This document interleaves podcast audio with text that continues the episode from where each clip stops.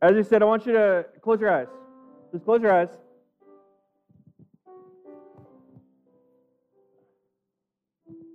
There's this tension. There's this tension that I feel in like my spirit this morning because there's this like thing that I want to share with you. that I'm like really excited to share.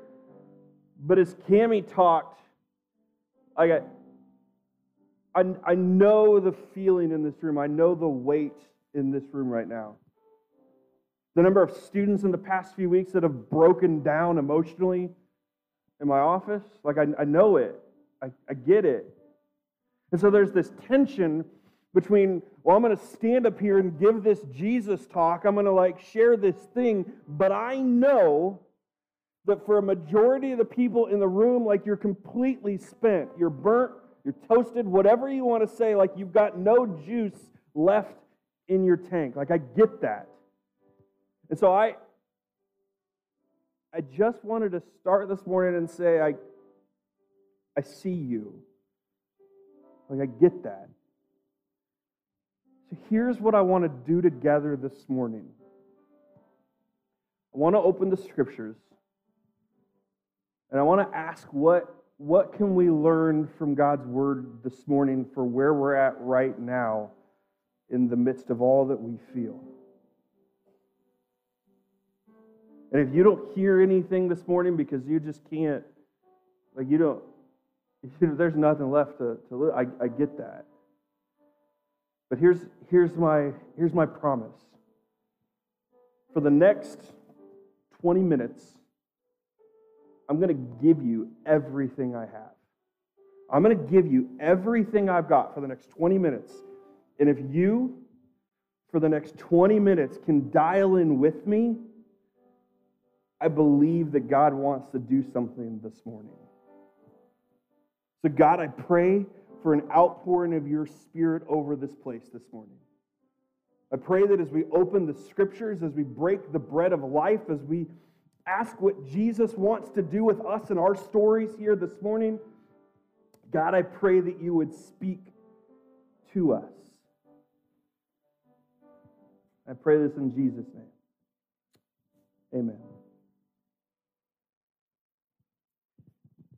Kylie, I make no promises about those notes. We'll, so let me just tell you that running slides, like the person that does that, that's like the hardest job in the world. And they have to try to follow me. And every week I give them like notes, and sometimes I follow them, and sometimes I don't. And so what happens is it makes me look like I know what I'm doing, and it makes the person back there look like they don't know what they're doing. And that's not what's happening. What's happening is that I don't know what I'm doing, and she's the only one that you notice. So Kylie does an amazing job, and usually it's my fault if things are wrong. Um, all that to say, I thought that this morning this should be fun uh, because I have a dumb, messed up version of what fun is. I thought that like every chapel I've been like walking you through, hey, here's what we've talked about thus far, and I'm interested to see if any of it has stuck. So I thought that it would be fun to quiz you a bit this morning and see if you remember what we've talked about during this saga, Live the Bigger Story thing. Uh, that we talked about God's story, and I've broken down God's story into like seven chapters. And if it helps, all of these chapters start with a C. So, like that, that was intentional so that maybe you'd remember it. Does anyone remember? I am in the script somewhere, Kylie. I promise I'm in there. Just keep looking. Does anyone remember what the very first chapter in God's saga was called? Creation. Thank you, Jordan. Okay, you can't answer anymore because my fear is it's just going to be me and you having a conversation for the rest of these. All right, creation. Yes, we started at the beginning and we talked about how God created in the beginning. God created all that we see. They created human beings, and, and He put us in the middle of this creation to enjoy it and to care for it. Creation. And then we moved on to chapter 2, which was what? Crisis. Well done. Yes, crisis. things um, they go south a bit quickly. And the human beings that God creates, they become dissatisfied with all that they've been given. They choose to disobey God, and when they do this, sin enters the world, and it's like a bomb that goes off, and it affects everything. It affects all of creation. It affects you and me and everything around us sin. And then out of crisis, we moved into our next chapter, which was, anybody remember? Calling. It's like that area has got it. Calling. From, create, from crisis, we move to calling because God sets forth this plan to fix it, to put it all back together, to restore it. And he starts with this guy named Abraham and he calls him and he says, I'm going to use you to start this movement of people whose job it will be to show the world what I'm like. And then from calling, we move to the next chapter. And this is the chapter where I made you like the up, middle, down, middle, up, middle thing. Do you, do you remember the name of that chapter? Conversation. There's an area of the room that's paying attention, and three other areas that suck. Um, that is that is my what I'm picking up. Conversation. And this conversation takes us the rest of the way through the Old Testament, the first half of the Bible. And from conversation, we move to the next chapter, the chapter where God enters his creation. God puts on flesh and blood. God, God comes among us as the person of Jesus. And Kylie told you what it is already. This chapter is called what? It's on the screens, yo. The Christ chapter culminates. The Christ chapter ends with Jesus defeating sin and defeating death. That he suffers and he dies on a cross and then he's raised from the dead three days later. The Christ chapter culminates with resurrection. And then the last time we met, I talked about the next chapter after Christ, this, this chapter that reminds us that we're better together. Does anybody remember what the next chapter was called? Community. Nice job. We looked at the first Jesus followers, the first church, and what it looks like to combat loneliness with community. So, so far we've covered six chapters creation, crisis, calling, conversation, Christ, community. And so this morning, we're going to look at the final chapter in God's saga, commencement. Now, as a college student, the word commencement, I think, is a word that you're familiar with. In fact, if you're a senior, like this word, like commencement, like it's getting so close you can feel it. Like, especially, has anybody done it semester? Like, you're like in the home. Somebody was like, no, that's not me. Dang it. Uh, yeah, so some of you, like, you're so close to being done. One of the best, one of the best feelings in the world is walking across that stage at graduation and getting that diploma, that ceremony, commencement. And most of the time, when you hear the word commencement, you think about, when you think about this word, you think about like the end of something. You think about graduation commencement. But really, the word commencement is actually about the beginning of something else. The root of the word commencement is the word commence. Commence means to begin something, to start something, not to end something. So, this last chapter of God's saga is about the end of the way things are now and about the beginning of the most amazing life after the way things are now. My wife Suzanne and I were married in 2005. Uh, I had just graduated from here in May of 2005. And then I started working at this church as their youth pastor in June of 2005. And we got married in August of 2005. I highly recommend doing all of your big life transitions all at once. Super wise idea. But I had this brilliant idea as a new husband. We had just we had just got married in August, and I had this brilliant idea that for our first Christmas together, as a married couple, I was going to gift my wife a puppy. Now, now, Suzanne, my wife had always said that even like in premarital counseling, like you talk about this stuff, but she'd always said that she was an outside dog person.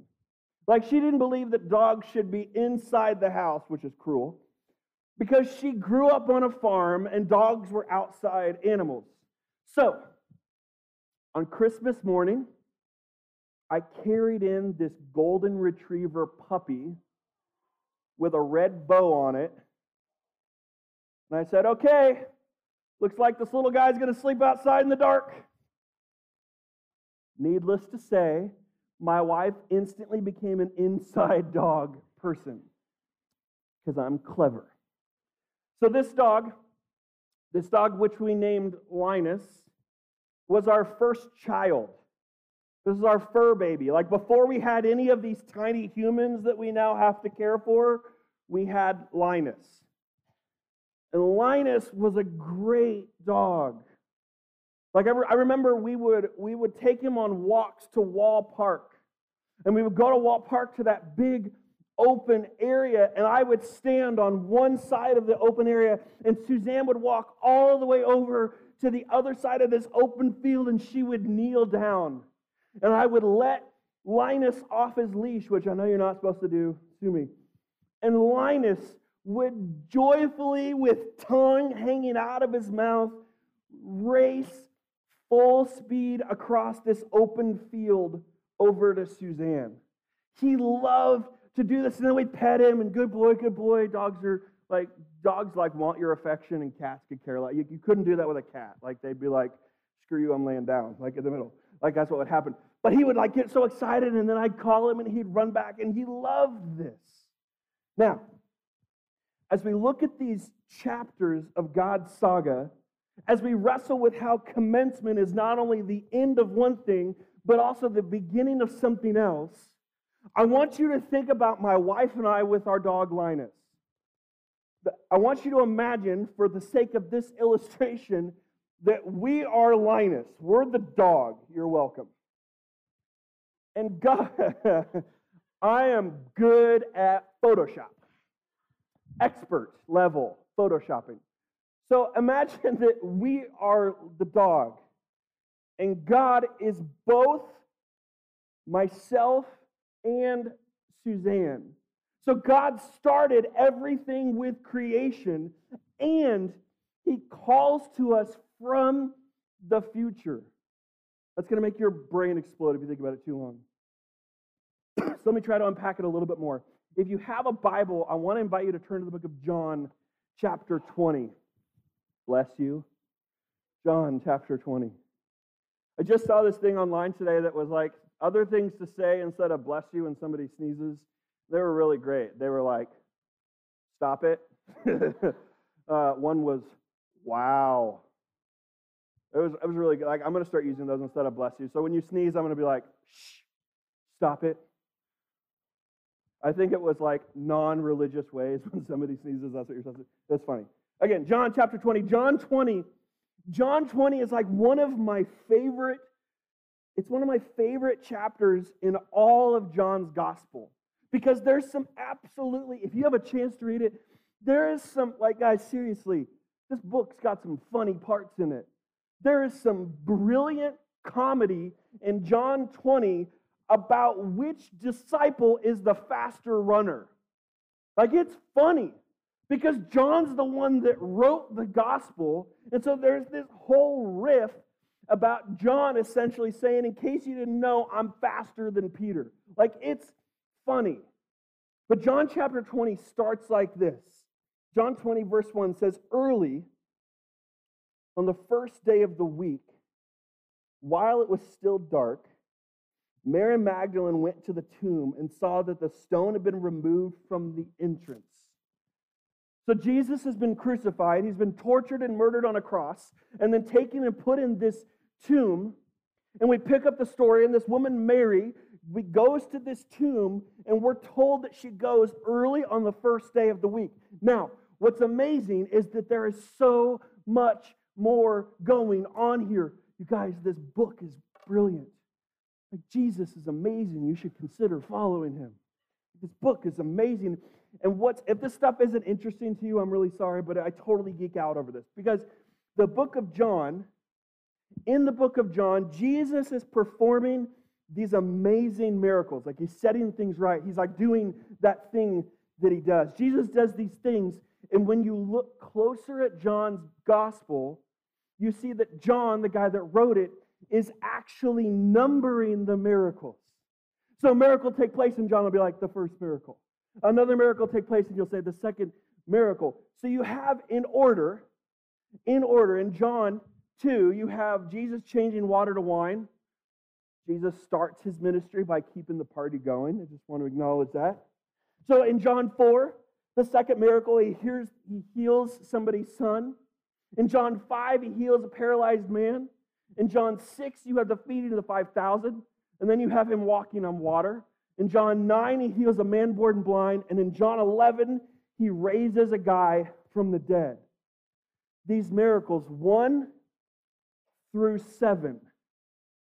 1 through 7, just like John's doing something here, 1 through 7, just like the days of creation in the first chapter of our story.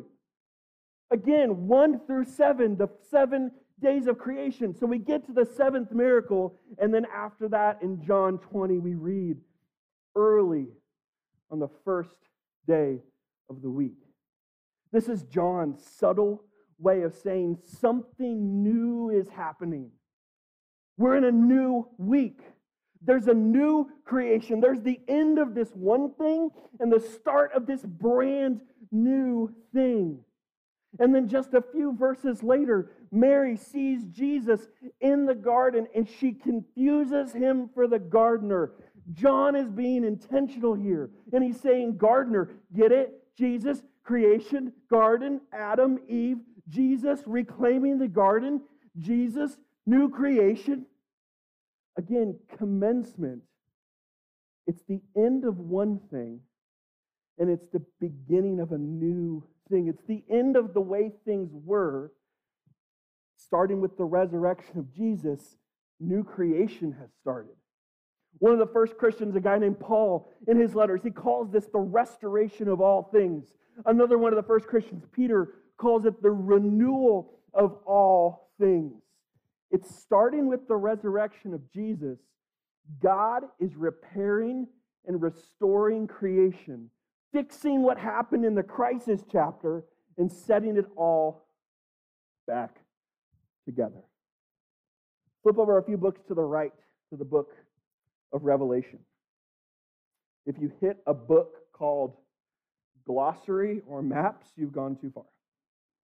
Revelation is the last book in the Bible, and this restoration, this fixing, it comes to its completion in Revelation chapter 21. And in Revelation 21, we read this. This is a different John writing about this vision that he sees. And he says, Then I saw a new heaven and a new earth. For the first heaven and the first earth had passed away, and there was no longer any sea. I saw the holy city, the new Jerusalem, coming down out of heaven from God, prepared as a bride, beautifully dressed for her husband. And I heard a loud voice from the throne saying, Now the dwelling of God is with men, and he will live with them. They will be his people, and God himself will be with them and be their God. He will wipe every tear from their eyes.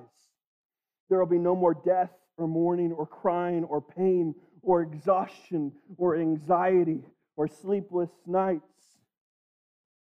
For the old order of things has passed away. He who is seated at the throne said, I am making everything new. I'm making everything new. Now, a lot of times when you talk about like the end times and what happens, especially like in church crowds, when you talk about like what happens like what happens when you like die? Like, what's the point of all of this? You hear a lot of talk about heaven and hell and Jesus returning and all these kinds of things. And what you see when you look at the Bible is that following Jesus, accepting Christ, being a Christian, it's not about dying to escape this world and go someplace else.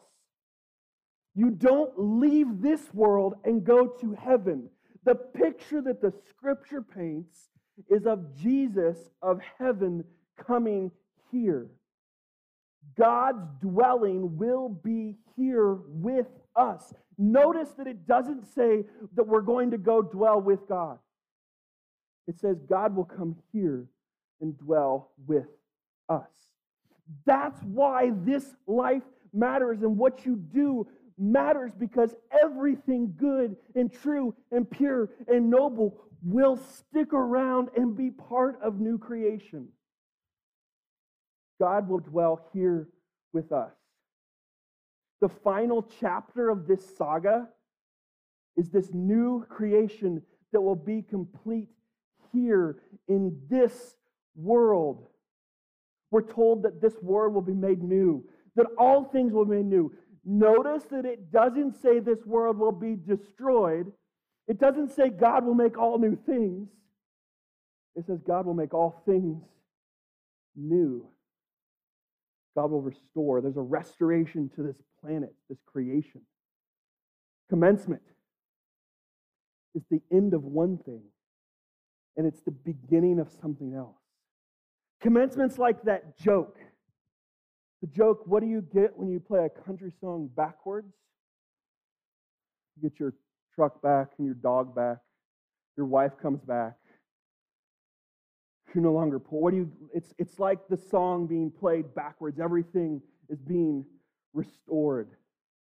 What the Bible shows us is that beginning with resurrection, and the end of Revelation 21, at some point in the future, everything is going to be put back together. And our invitation is to follow Jesus, to let Him control our lives, to trust Him as our Savior, to follow Him as our Lord, and to partner with Him in setting everything right. We get to partner with God in bringing new creation here.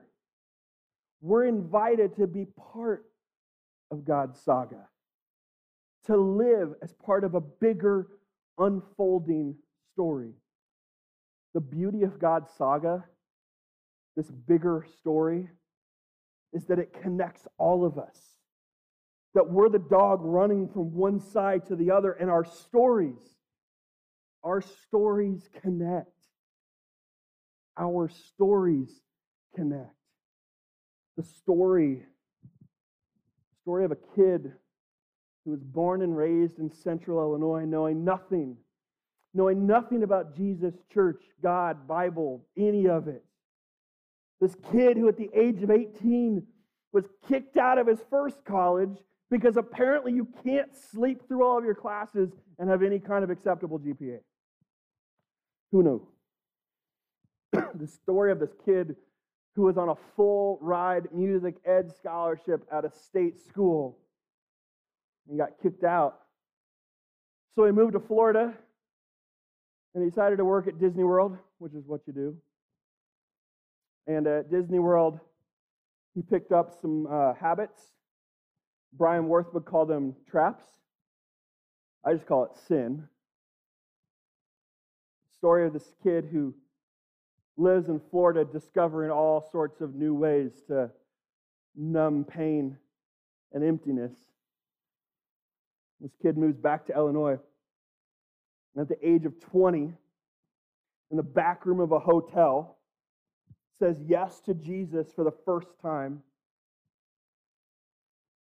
The story of a 21 year old kid restarting his college career and coming to Central Christian College as a freshman in 2001, the fall of 2001, a few months before 9 11. And this kid finding mentorship and community and accountability and a home here. The story of a kid who, the, the summer after my junior year of college, where I was rightly, appropriately, fired from a church position in Oregon as their youth pastor. In the middle of summer, driving from Oregon back to McPherson with my tail between my legs, depressed and questioning life and ministry and whether in my failure I had anything to offer the world at all. It's a story of, of healing and repentance that would take place during that next year. It's a story of taking a job right across the street from campus and serving as a youth pastor at this church. Continuing to invest in college students as interns it's a story that includes college students that would, over the next 15 years, that would live with us from semester to semester. It's a story of one college student who lived with us after their engagement destruct, just exploded. And they were depressed and suicidal, and so they came and lived with my family. And every night at dinner, my girls would pray for this college boy that lived in our basement. It's a story of somebody who has watched college students who are now serving in communities and churches and businesses across the world. And it's a story that, in the midst of a season of transition, a season of questioning everything, a season of commencement where one thing was ending and another beginning, I, I came back to Central to serve as campus pastor. This is my story. This is God's bigger story. And the beautiful thing about my story is that it connects and it intersects with each of your stories now. All of you have a story to tell.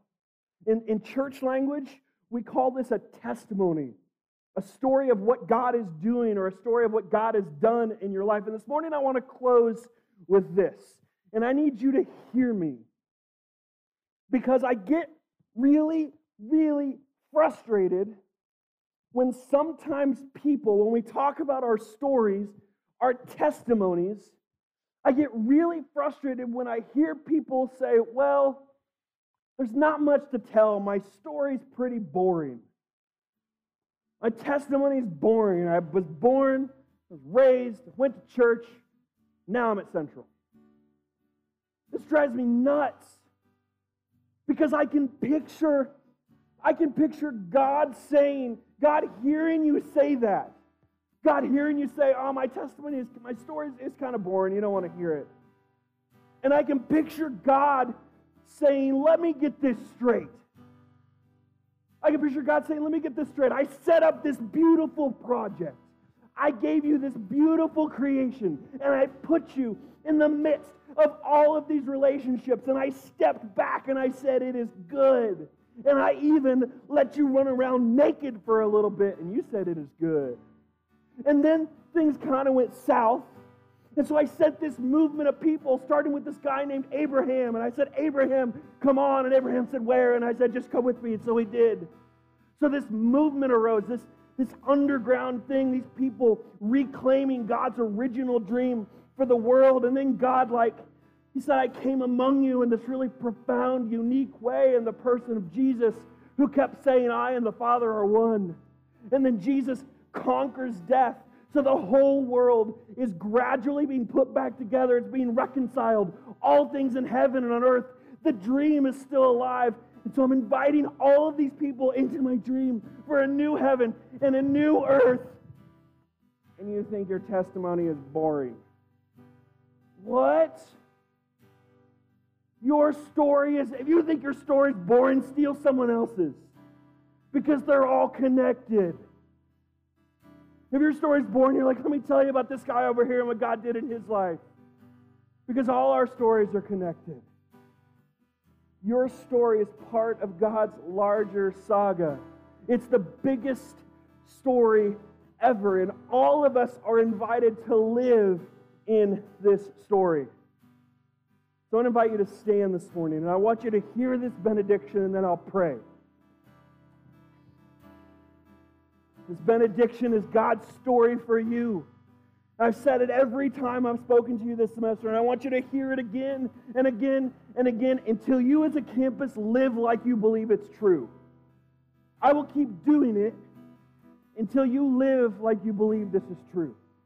So hear these words God loves you more than you could ever imagine.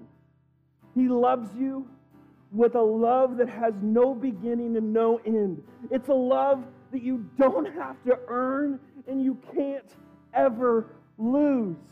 Whether you feel like a success or a failure, God loves you. Whether you feel alone or surrounded by people, God loves you. He loves you enough to send his son to live for you, to die for you, to be raised for you. Even right now, Jesus is with the Father speaking words of love on your behalf. And he will come again to renew the whole world and you because he loves you. This is the most true thing about you. This is the first fact of your existence that you are loved by God. Before anything else can be said about you, this must be said God loves you. And that will never change. So, God, we pray that we would live these words. We pray that we would live into a bigger story than maybe the stories we're living. We pray that you would remind us that our stories have power, that our stories aren't boring because our stories are rooted in you. So I pray that you would go with us. I pray that you would remind us of that as we deal with exhaustion and stress and frustration. God, as we're just barely holding it together at this point of the semester, I pray that you would remind us of your presence, that you would remind us that you walk with us and that even in this time we are part of a larger story. I pray this in Jesus' name. Amen. Have a great week.